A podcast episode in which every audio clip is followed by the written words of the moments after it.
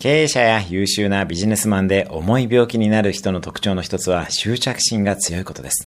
執着が強いのでビジネスの結果は出すのですが、何かを犠牲にしていることが多いもの。それは往々にして家族や健康だったりします。結果を出すことよりも大切なことが人生にはあることを知ると執着心を手放すことができます。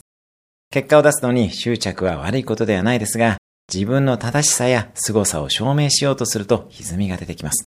また、結果やそこに至るルートも変更する柔軟性があっていいでしょう。固執すると無理が出ます。